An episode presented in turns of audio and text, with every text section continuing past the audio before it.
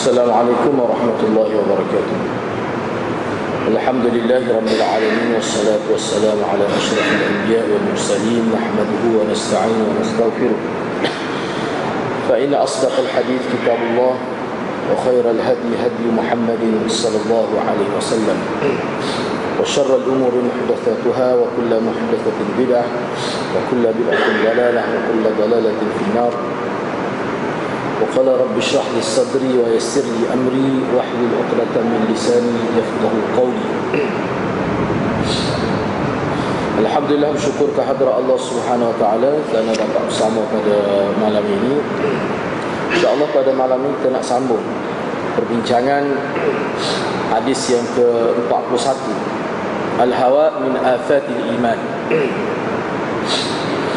Hawa nafsu adalah merupakan penyakit yang boleh mengganggu keimanan manusia itu.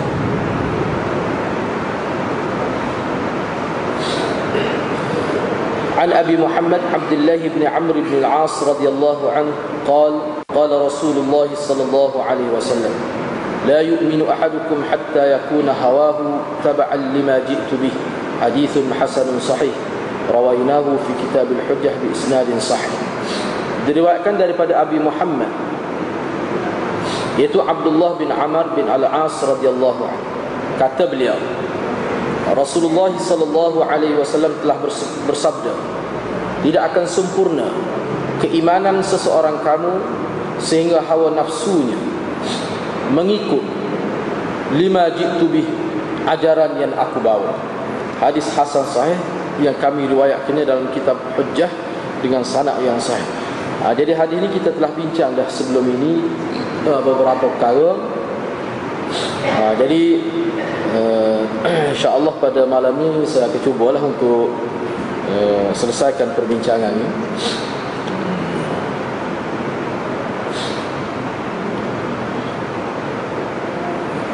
uh, jadi masalah sikit ni. Eh? Allah kebetulan ni saya rujuk kitab lain tidak kitab ni eh? uh, jadi saya akan sebut setakat ya itulah eh? Jadi dalam hadis ini uh, ada beberapa perkara. Pertama sekali saya telah sebut sebelum ini apa maksud penafian iman itu kita sudah bincang dah pada minggu lalu, minggu lepas. Tidak la yu'minu itu bukan dengan erti tidak beriman seseorang kamu itu bukan menafikan asal iman tidak. Uh, tidak menafikan asal iman. Tetapi yang dinafikan di dalam hadis ini adalah tidak sempurna iman.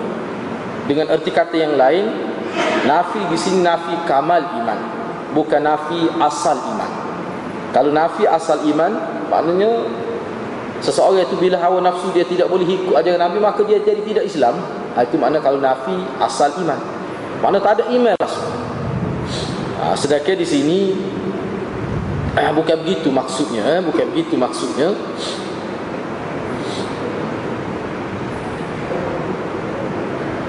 Jadi oleh kerana pada minggu lepas kita telah sebut beberapa perkara Sekarang ni kita nak tengok lah.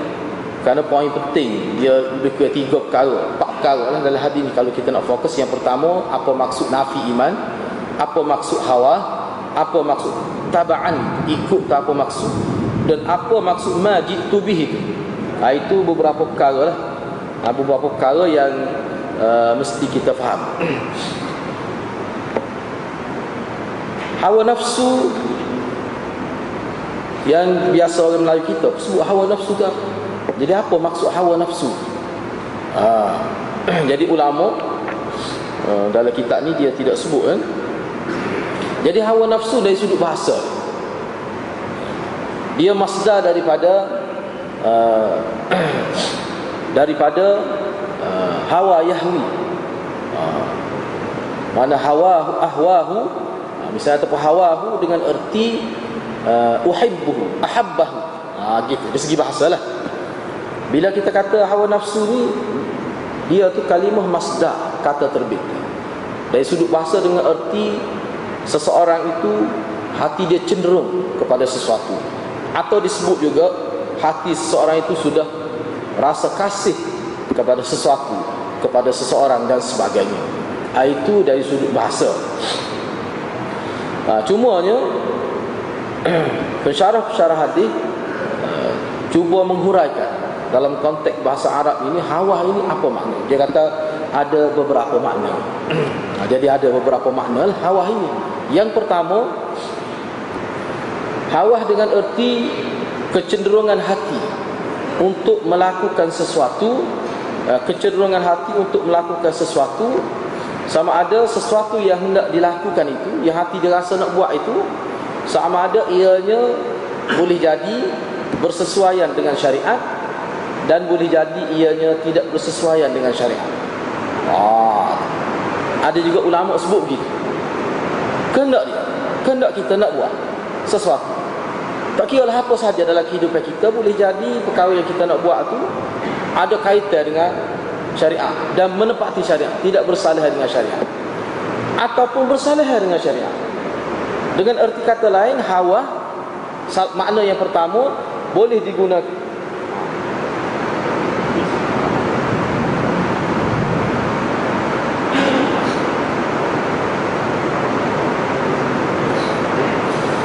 ha, jadi makna yang pertama penggunaan hawa nafsu ini boleh digunakan kepada yang menepati syariat yang bersesuaian dengan syariat dan boleh juga uh, berkait dengan perkara yang tidak bersesuaian dengan syariat. Dengan erti kata yang lain, boleh digunakan untuk perkara hak dan boleh digunakan untuk perkara yang batil.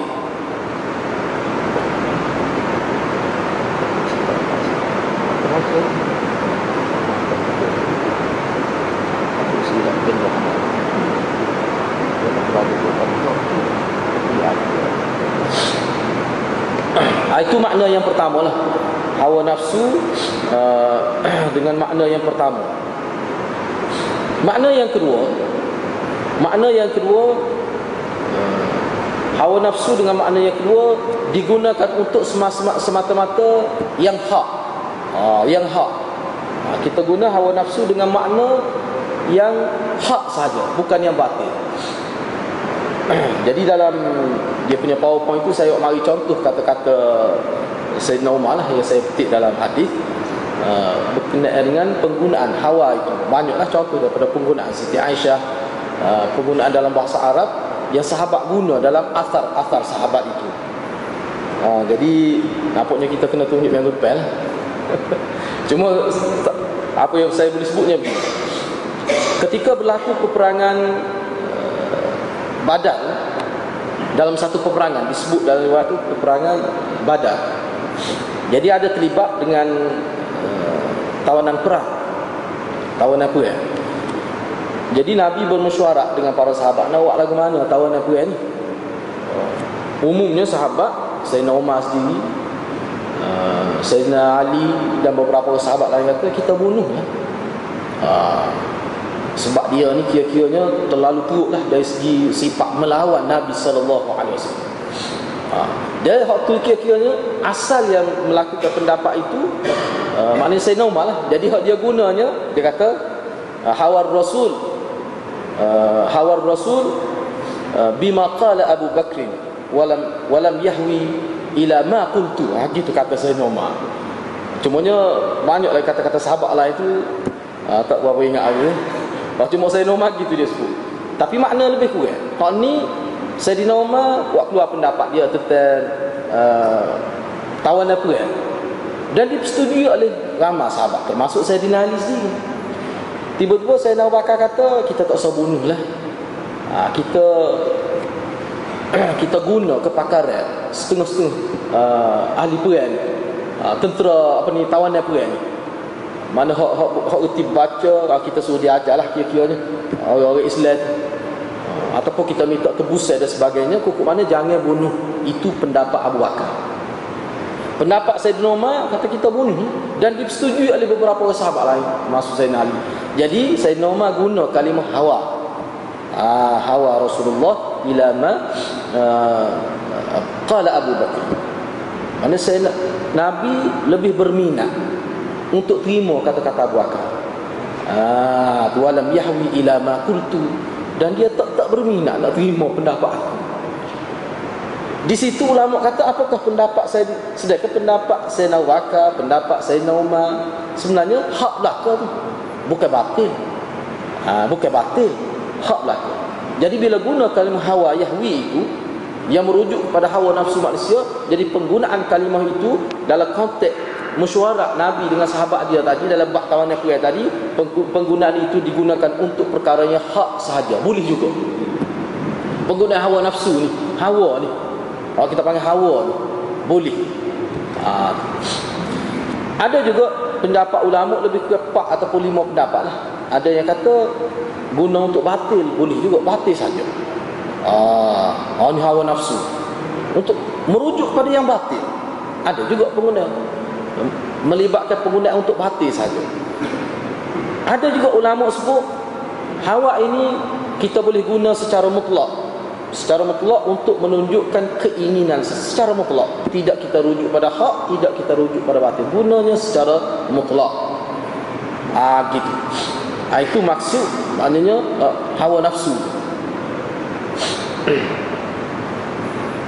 Ah, itu lebih kurang lah makna-makna hawa nafsu itu dari segi syariat lah ah, dari segi syariat kalau dari segi bahasa tadilah makna keinginan ah, keinginan ah, gitu saja keinginan rasa cenderung hati Ha, itu dari segi bahasa gitu ya.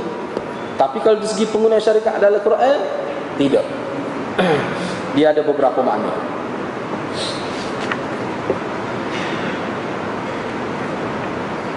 Dalam hadis ini dari segi huraian secara terperinci lah.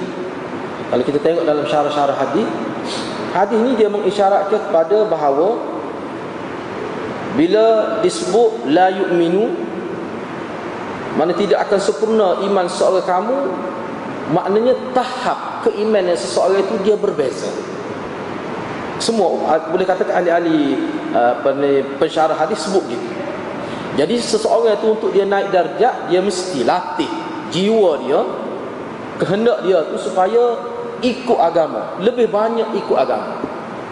Ha, jadi sejauh mana manusia tu berjaya apa ni melatih hawa nafsu dia supaya ikut agama maka setakat itulah setinggi itulah darjat dia dalam agama tu mana meningkat naik. Ha, jadi perkara ini hati-hati sebenarnya kita tidak tahu.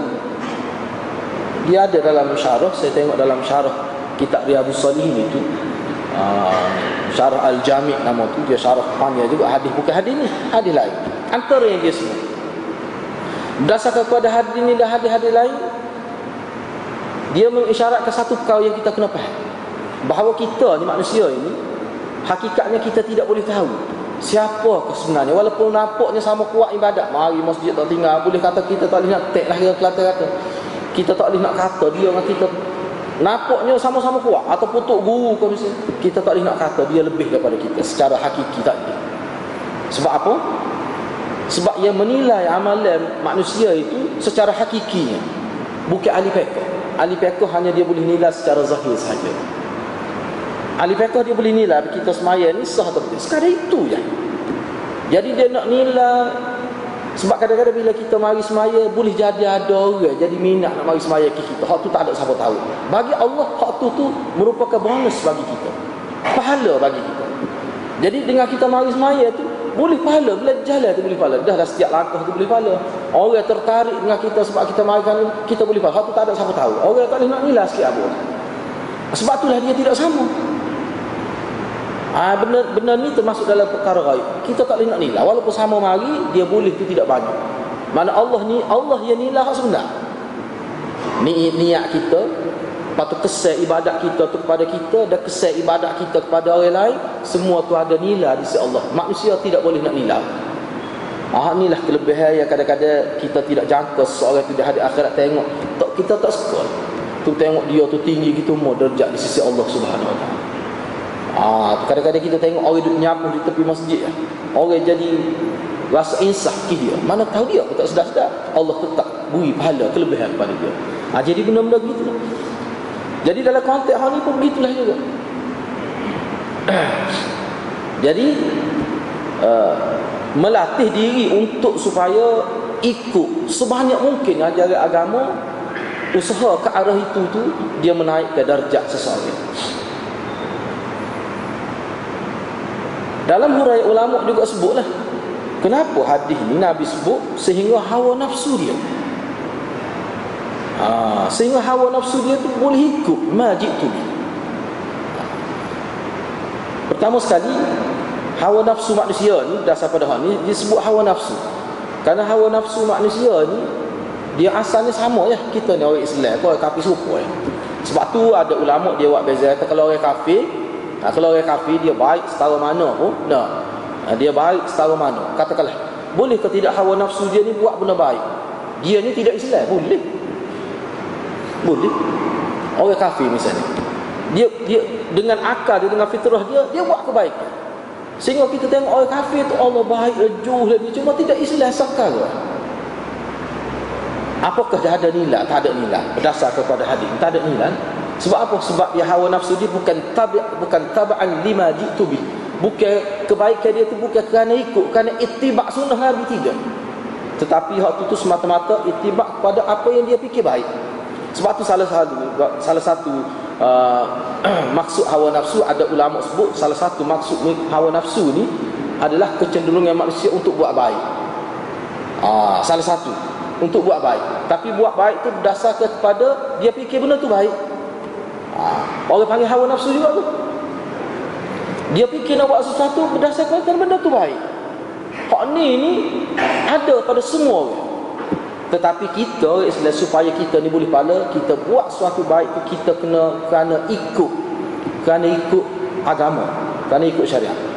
Ha, sebab itulah antara bab niat ni niat niat bila orang satu dia ada niat Niat ni dia ada ciri tiga ciri penting. Hak ittifaq ulama. Pertama sekali bila kita nak buat amalan kita kena niat kerana Allah, niat ibadat. Awal kita dah sebut makan ni kalau tidak niat ibadat kita tak boleh pahala. Sekadar makan supaya kapi makan ya. Ha niat ibadat. Lagu mana niat ibadat? Makan ni kerana nak ibadat. Kerana niat nak ada tenaga untuk dapat uh, ibadat kepada Allah misalnya. Ha, boleh pahala. Walaupun dia makan, benar harus kap, makan ni orang kafir pun makan. Binatang pun makan kalau dia semata-mata makan. Tapi bagaimana kita nak tukar makna makan ni bukan ibadat khusus lah orang panggil.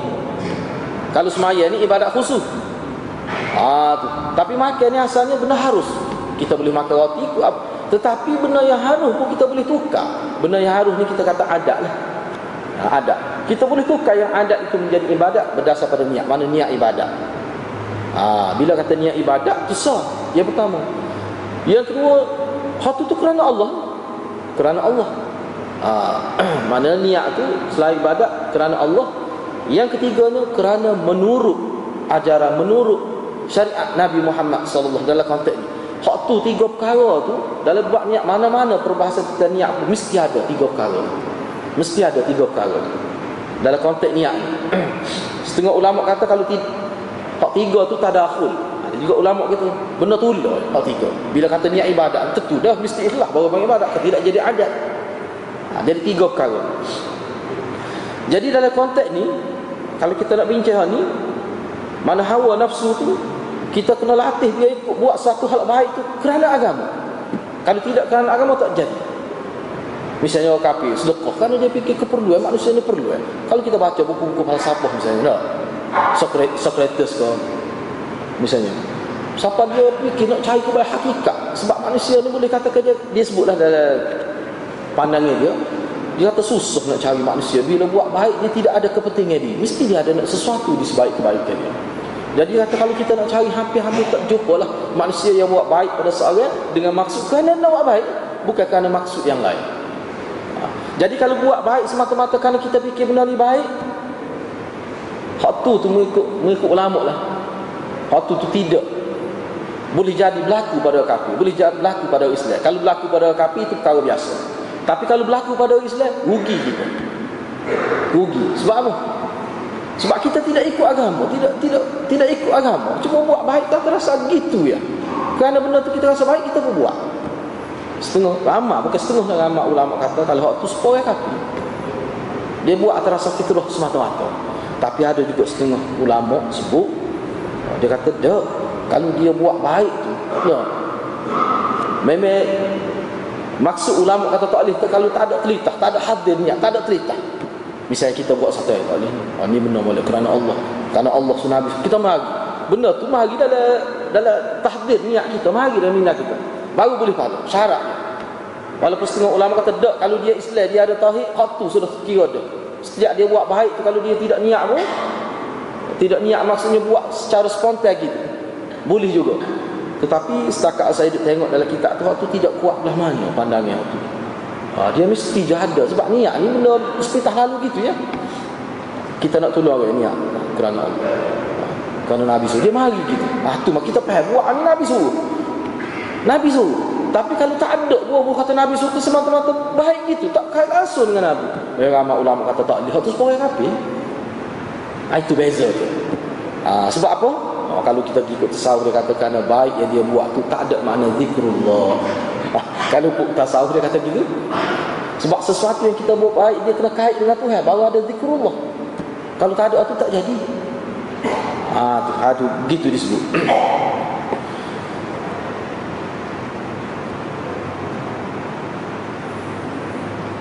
Jadi mendorong hawa nafsu ini, hawa nafsu ikut tu tidak sempurna iman sehingga hawa nafsu ikut. Sempurna ni maksud sempurna ni sempurna lagu mana? Ha, sempurna tu dibahas pula. Sempurna tu dengan erti lebih 50% ke ke lagu? Ha, sebab tu dia dia ada buat kan? Nah, misalnya sini.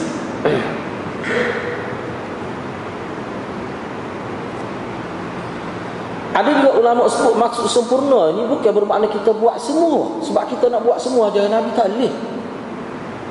Ha, tetapi maksud sempurna iman itu dengan kita arah hawa nafsu kita buat apa yang Nabi perintah dengan erti kita buat mastata'tum sekadar kita mampu. Ah tu maksudnya.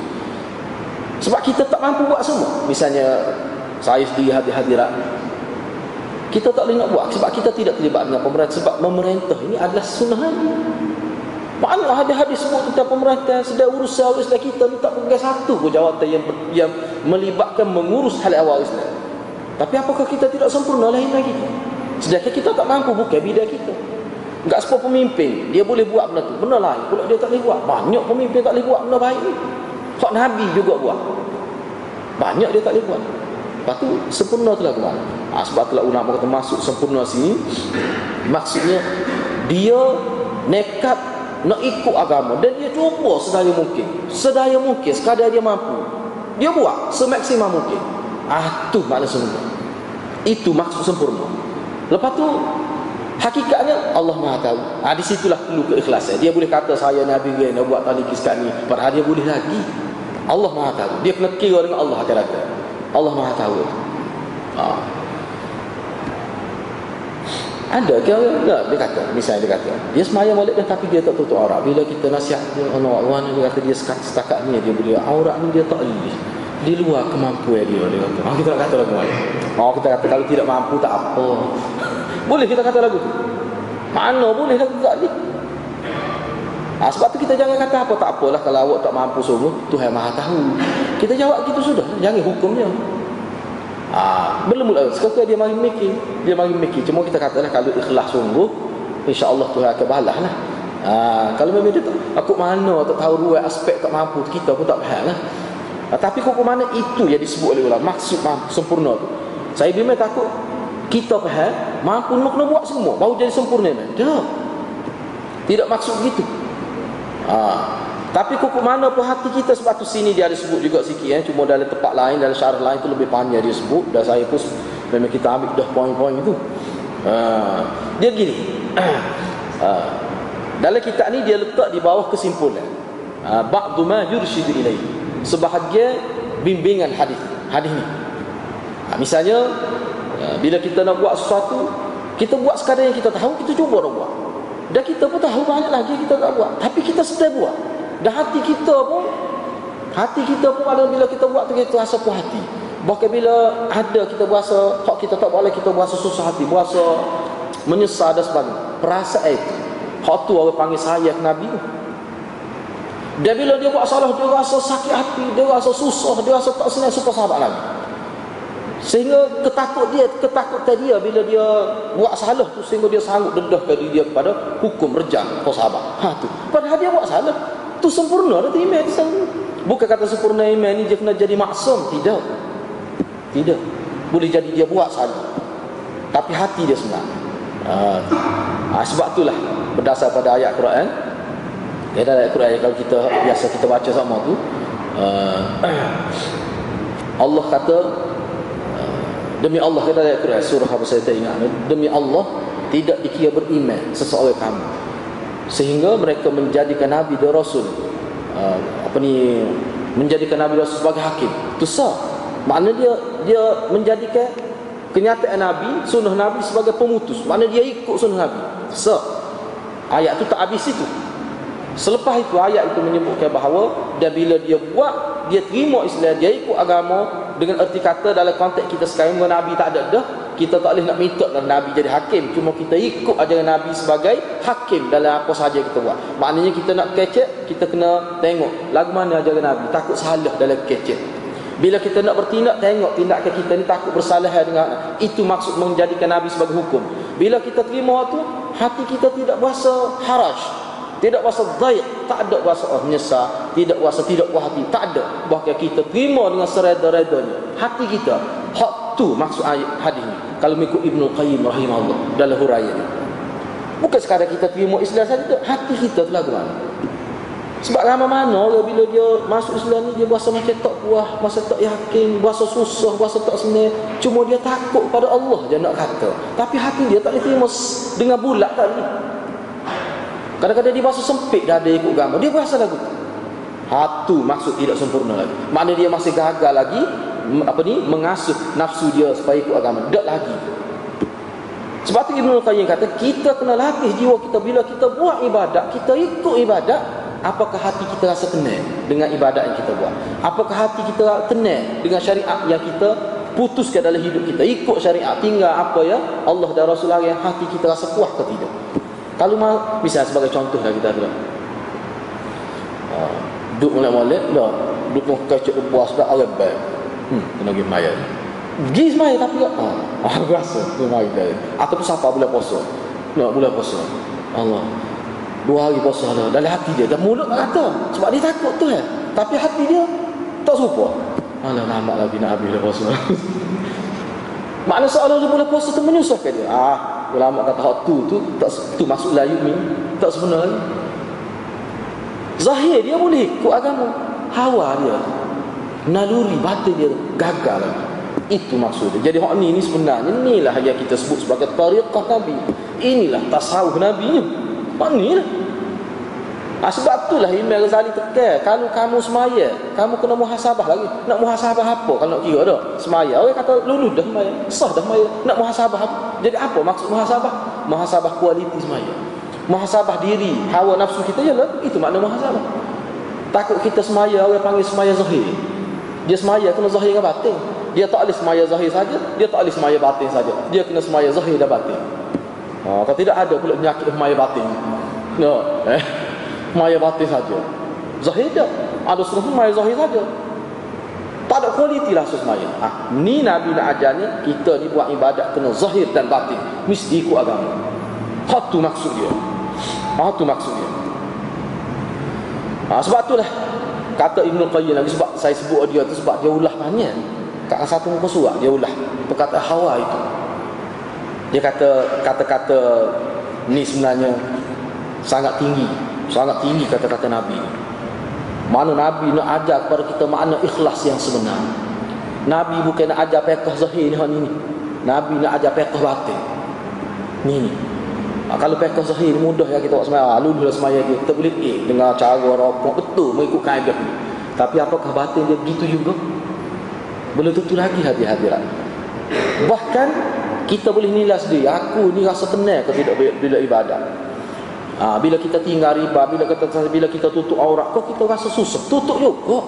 Selama mana manusia bila dia tutup aurat dia rasa susah. Tapi oh, oh makna dengan menep dengan takasul dengan rasa malah dengan rasa kalau bahasa Kelantan liak lah. buat tapi dengan liak. Nak semaya pun liak liak lah. Tapi buat apa-apa takut dosa. Hak tu tu sebenarnya hawa dia tu. Tidak tidak mengikut agama lagi sebenarnya. Gagal lagi. Tak sempurna lagi dia ha, itu maksudnya jadi maknanya hadis ni sebenarnya dia lebih bersifat menyentuh batin manusia. Ni hadis ni. Jadi hadis-hadis nak kena ukur sendiri lah. Nabi nak mengajar kita supaya kita mengukur keadaan batin kita rohani kita betul-betul kau ikut Nabi sallallahu alaihi wasallam. Jadi oleh kita lewat tadi kita sama sekali lagi. Nak dah tanya kan no. tapi sebab saya ingat nak habis nak ambil kesimpulan dia dia ada hmm, ne ataupun tujuh kesimpulan. Saya cuba ringkas. Yang pertama tapi dia ber, sebab kesimpulan dia ni sebenarnya kita boleh hura intipati hadis ni yang pertama. Hmm. sebab ada level point itu saya ambil dalam kitab lain. Saya ambil dalam kitab baru. Lebih segar lah huraian dia tak apa kita tunjuk semula. Ok baik. Yang pertama berdasarkan kepada hadis ni wajib pada setiap orang beriman. Dia kena suka apa yang Allah suka. Dia kena dia kena latih dia suka apa yang Allah suka. Dalam konteks dengan maksud dia menunaikan melaksanakan segala titah perintah Allah taala. Itu maksud ah itu maksud maksud cinta kepada Allah tu apa jadi ulama sebut sini dalam kitab ni boleh sebut dia kata maksud cinta hak ni ni nabi nak ajar bila kita kata cinta kepada Allah tu dia. Seperti mana seseorang bila dia cinta pada seseorang ataupun dia minat idola dia lah. Sama mana kita tengok anak-anak muda kita kadang-kadang orang tua pun jangan terbaik main dia dia minat lagi pesing rambut habis dia ikut artis apa tu? Kan apa? Kan hati dia sudah rasa tertarik sudah melekat di jiwa dia. Hati dia suka lah dengan hati dia suka. Bila dia suka dia bukan sekadar sebut mulut kita saja tak. Dia boleh merubah hidup seseorang. Cara makan pun dia kira lah dia serupa. Tak serupa benar pun dekat-dekat. Oh, muka-muka dia lain, kulit dia lain tak serupa. Tapi kuku mana dia ada dekat-dekat. Dengan rambut dia, dia ejah lah. Itu sifat orang suka. Benda tu dia mari daripada dalam tu. Lonjak ke daripada hawa dia tu. Kecintaan dia, nafsu dia tu Menyebabkan pakaian dia pun jadi berubah. Cara kecek pun jadi berubah. Habis berubah. Kenapa dia sayang pada seorang Begitulah juga hadis ni Hadis ni Nabi nak isyarat kepada kita nak ayat ni Bila kamu suka kepada Allah Dengan maksud untuk Mencari kesempurnaan iman tu Kamu mesti latih jiwa kamu. Bukan zahir kamu saja. Batin kamu juga dia mesti kamu didik dia dia saya ke Nabi. Kerana berpunca daripada saya batin ke Nabi itulah maka dia keluar dari bentuk perbuatan salat keluar dari bentuk perbuatan puasa keluar dari bentuk perbuatan yang kita panggil syariat-syariat itu. Sebenarnya dia molek dalam sebab agama ni dia berkait habis-habiran eh, berkait. Nabi sebutkan dalam hadis no? Eh, dalam diri kamu ada seketul. Uh, apa ni daging. Fa idza salahat salahal jasad kullu. Kalau molek dia molek lah fa idza fasad fasadil jasad jasad kullu. Kalau fasadal jasad kullu.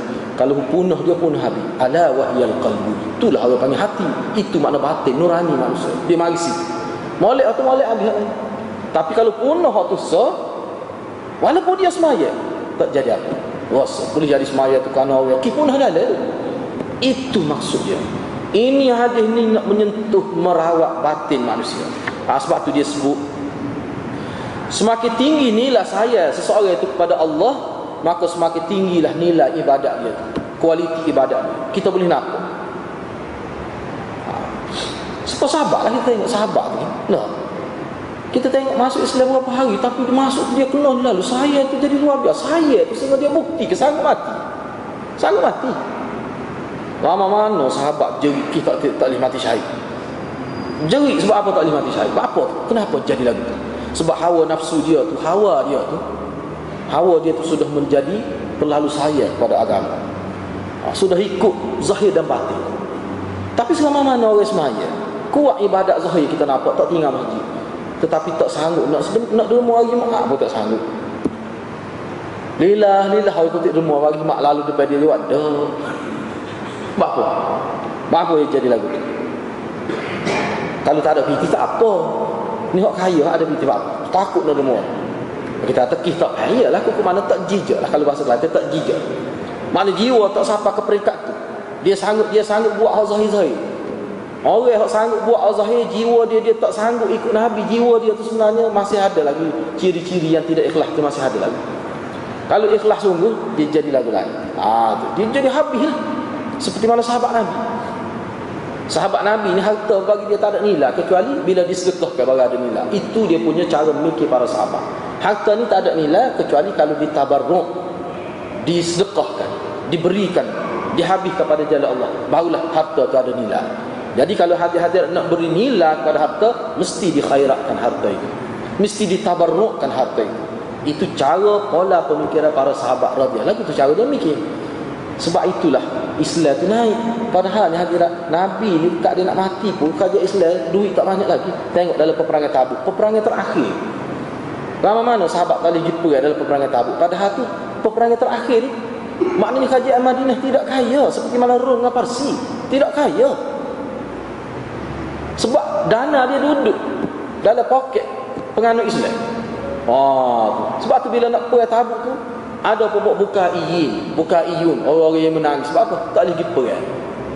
Nak pergi Nabi kata tak boleh pergi perang, tak cukup senjata, tak ada senjata, tak ada kenderaan, tak boleh pakai kasut, pakai lipas pun tak boleh pergi perang. Klik saja Nabi kata, kerajaan tak boleh nak bui, tak boleh nak support. Sahabat-sahabat Nabi menyediakan kuda peribadi. Jauh pedang buat peribadi lah Setengah-setengah. Jadi ah, dalam peperangan tabuk tu, kerajaan boleh support sebahagian saja. Maknanya kita tengok situ bahawa Nabi ni bukit tidaklah kaya, tidaklah kaya sehingga boleh sahabat keseluruhan. Tentera-tentera tu gitu. Dah. Tetapi Islam tersebar dengan begitu hebat sekali, berkembang sehingga ayat Quran itu al yauma akmaltu lakum. Maknanya duit ini hakikatnya perlu tapi dia tidak segala-galanya. Ah, dia naknya umat Islam faham sekali. Kalau negara kaya, kalau umat bangsa tak faham, jahil kita agama susah juga ada hadirat. Uh, kalau naik negara Islam dalam keadaan gitu negara Islam yang pincang negara Islam yang pijan negara Islam yang tidak baik. Bahaya kalau naik negara Islam dalam keadaan rakyat tidak bersedia. Pemimpin siapa rakyat penuh dada dengan kebendaan Ay, kalau naik jadi negara istihar negara Islam dalam keadaan itu agak bahaya sebenarnya. Agak bahaya. Sebab sahabat dulu kerajaan miskin tak kaya. Tengok dapat perang tabuk perang akhir tu. Lama mana sahabat gitu eh? Tetapi Allah kata al-yauma akmaltu lakum sempurna Islam dengan kadar itu. Apa? Sebab Nabi berjaya mengakhiratkan jiwa sahabat. Bila nak puas pakat bagi hal habis. Ha itu. ha, jadi dia perlu tekeh itu tu. Ini orang panggil pembangunan yang seimbang antara fizikal dengan rohani itu. Kalau tak seimbang bahaya. Ha, apa tu lagi kalau pemimpin itu tak seimbang. So rakyat. Pemimpin tu paling paling celika eh? Tak boleh lepas bedah misalnya. No.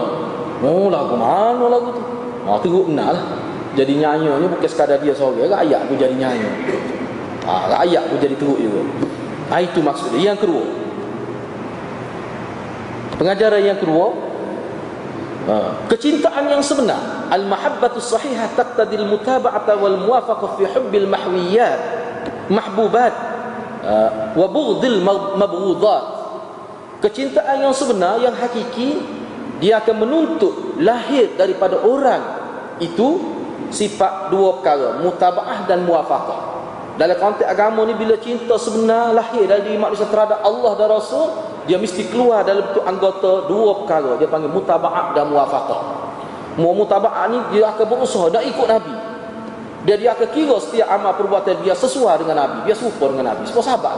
Sahabat ni hadirat bila sahabat bila nabi mati dia teringat nabi pergi ke ni dia pergi ke jalan dia jauh ni. Ha, padahal jalan dekat ada dia tahu dia kata apa nak pergi ke tu, tu? Aku nak pergi tunduk di bawah pokok tu. Sebab dulu nabi lalu ke pokok tu nabi tunduk. Jadi kalau dia kalau dia tak lalu ke tu dia tak boleh tunduk. Maka dia pergi kat pokok tu dia pun tunduk. Oh dia teringat nabi. Ha siapa tahu? Dia nak suruh nak ikut nabi. Padahal tu tu tidak syariat. Ah tu ikut tu tu. Dah lain dia buat lah tapi bila dia buat tu hati dia jadi rasa tenang itu sahabat. Awak ni hak maksud kita ni. Jadi kalau orang tu hati dia saya suruh Nabi dia akan kira ke mana pun biar dia tu boleh ikut Nabi. Kok ke mana? Setakat yang dia mampu. Ha, dia akan lahir dua perkara. Mutaba'ah dan muafaqah. Bila dia buat satu supo ke tidak dengan Nabi. Jadi kalau jadi orang yang lagu ni bila dia dia rasa saya dia suka pada sesuatu dia ambil kira suka ni sesuai ke dengan dengan suka Nabi. Sesuai ke tidak dengan kegemaran Nabi. Nabi suka kau kita jangan kira lagi. Tidak buat dua kali kali buat baru tanya orang dia dia tanya orang dulu. Dia fikir dulu baru dia buat. Yang ketiga, Jami'ul ma'asi tansha'u min taqdimi hawa nafs ala mahabbatillahi wa rasulih. Kesemua maksiat-maksiat yang muncul di muka dunia ini adalah merupakan jelmaan sikap yang mendahulukan hawa nafsu berbanding cinta pada Allah dan Rasul. Tu. Jadi sebenarnya maksiat ni berlaku ni kerana apa? Kerana cinta kepada Allah itu tidak hakiki. Itu sebenarnya. Jadi cinta kepada Allah disebut dalam nasyid, disebut dalam lagu-lagu sebenarnya hakikat sebenarnya tu tak? uh, hat tu sebenar tu bukan benda uh, karya seniman tidak tu itu sebenarnya ajaran agama asal ajaran agama bukan kata benda tu khayalan-khayalan seniman untuk buat lagu buat nasyid tidak jangan kita kata oh tak praktikal cinta pada Allah. Kita tak nampak. Kita tak nak faham dah tak tu cinta yang sebenar. Sebab kalau ada cinta tu manusia sanggup mati. Kerana agama seperti mana para sahabat? Seperti ibu eh seorang ibu bila dia cinta saya pada anak dia sanggup mati terjun dalam sungai. Dia sanggup. Dia sanggup. Walaupun dia tak pandai bunyi. Hak tu tu Allah nak mengajar kita lah tu. Tu setara ibu bukanlah dia beri segala-gala pada anak dia dia sekadar beri susu pakai yang gitu ya anak dia jadi segar tu bukan kih dia kih aku tapi dia sayang pada anak dia sebab anak dia pada dia tahu bukan dia yang buat anak dia dia hanya melalui proses biasa manusia tapi orang yang melalui proses itu kadang-kadang tak boleh anak pada. Lama mana tak boleh anak. Dia sedar tu. Tapi proses saya dia. Jadi orang yang melakukan maksiat sebenarnya kita boleh tahu sebenarnya hakikat bahawa dia itu sebenarnya tahap cinta kepada Allah tu tak sampai ke peringkat ni yang disebut dalam hadis. Dia, dia tak boleh nak didik lagi. Boleh jadi dia semaya, boleh jadi dia puasa. Dan sebenarnya perkara ini kita boleh ukur diri kita sendiri. Jangan kita duk gaduh ukur, kita ukur diri kita. Yang keempat, Kecintaan seseorang atau kebencian seseorang kepada orang lain sayugianya sepatutnya mesti berlandaskan kepada syarak. Ha, sebab apa? Kalau kita cinta, kasih kita nak sayang orang bukan atas nama syarak. Kita tak boleh pahala. Puluh tahun sayang, tak boleh pahala sikit Kita benci pada seorang tapi bukan asah syariat. Kita tak boleh pahala. Tapi kalau kita sayang, cinta, benci, semua tak agama boleh pahala berlaku. Benda sayang, benda benci ni benda fitrah manusia. Setiap manusia Allah bekalkan sifat sayang, Allah bekalkan sifat marah yang melahirkan benci dan sebagainya. Jadi waktu itu sebenarnya kedua-duanya ada ruang untuk kita dapat pahala. Tapi dengan syarat kita kaitkan cinta kepada Allah. Ah, itu seperti mana sahabat Nabi. Kan saya minggu minggu lepas kita sebut ke sahabat Nabi Sayyidina Abu Bakar siapa bun dalam peperangan sanggup bunuh ayah dia. Dalam peperangan Sayyidina Abu Bakar. Dan ada lagi sahabat-sahabat sanggup bunuh ayah dia walaupun akan dalam perang tu kecek lagi. dalam perang tu kecek lagi ayo hukum kita lagi ni dalam perang. Tak dia tidak tetap lalu ayah dia ni. Sayyidina Abu Bakar pernah tampil ke hadapan dakwah ayah dia dalam peperangan. Tiba-tiba ayah dia kata tak sih nak ikut agama nenek moyang. Dengan peperangan. Sayyidina Abu Bakar terpaksa bunuh ayah dia. Sehingga dipuji dalam Quran Nak cari mana lagi orang cinta pada Allah Harus sehingga sanggup bunuh ayah dia sendiri Nak cari mana ha, Dalam Quran sebut. Nak cari mana lagi orang yang cinta kepada Allah Harus sehingga sanggup bunuh ayah sendiri. Dalam peperangan. Tak ada orang lain berdoa kecuali Kalau kita tengok sahabat. Mana kalau kita boleh buat gitu juga Mana Tinggilah makam kita kedudukan kita Yang kelima.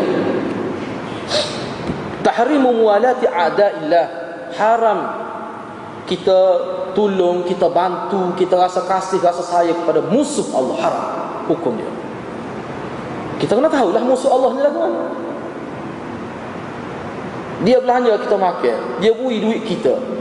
Tapi dia tu musuh Allah. Kita kena fikir tu. Dia buat baik kita tapi dia ni musuh Allah. Ha, kita kena kenal lah musuh ni lagu mana. Musuh Allah ni lagu mana. Dia buat baik kita tapi dia tu musuh Allah. Ha, lagu mana kita nak letak posisi kita? Kau fikir. Kalau kita siapa mualak, siapa sayang dia, no, siapa saya kasih, siapa kasih dia tak boleh haram itu. Tapi bila dia tu musuh Allah. Pelaku maksiat ni musuh Allah. Kita tak boleh mualak.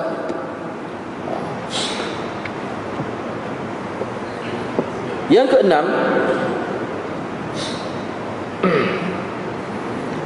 Anna al-iman la yaktamilu illa bana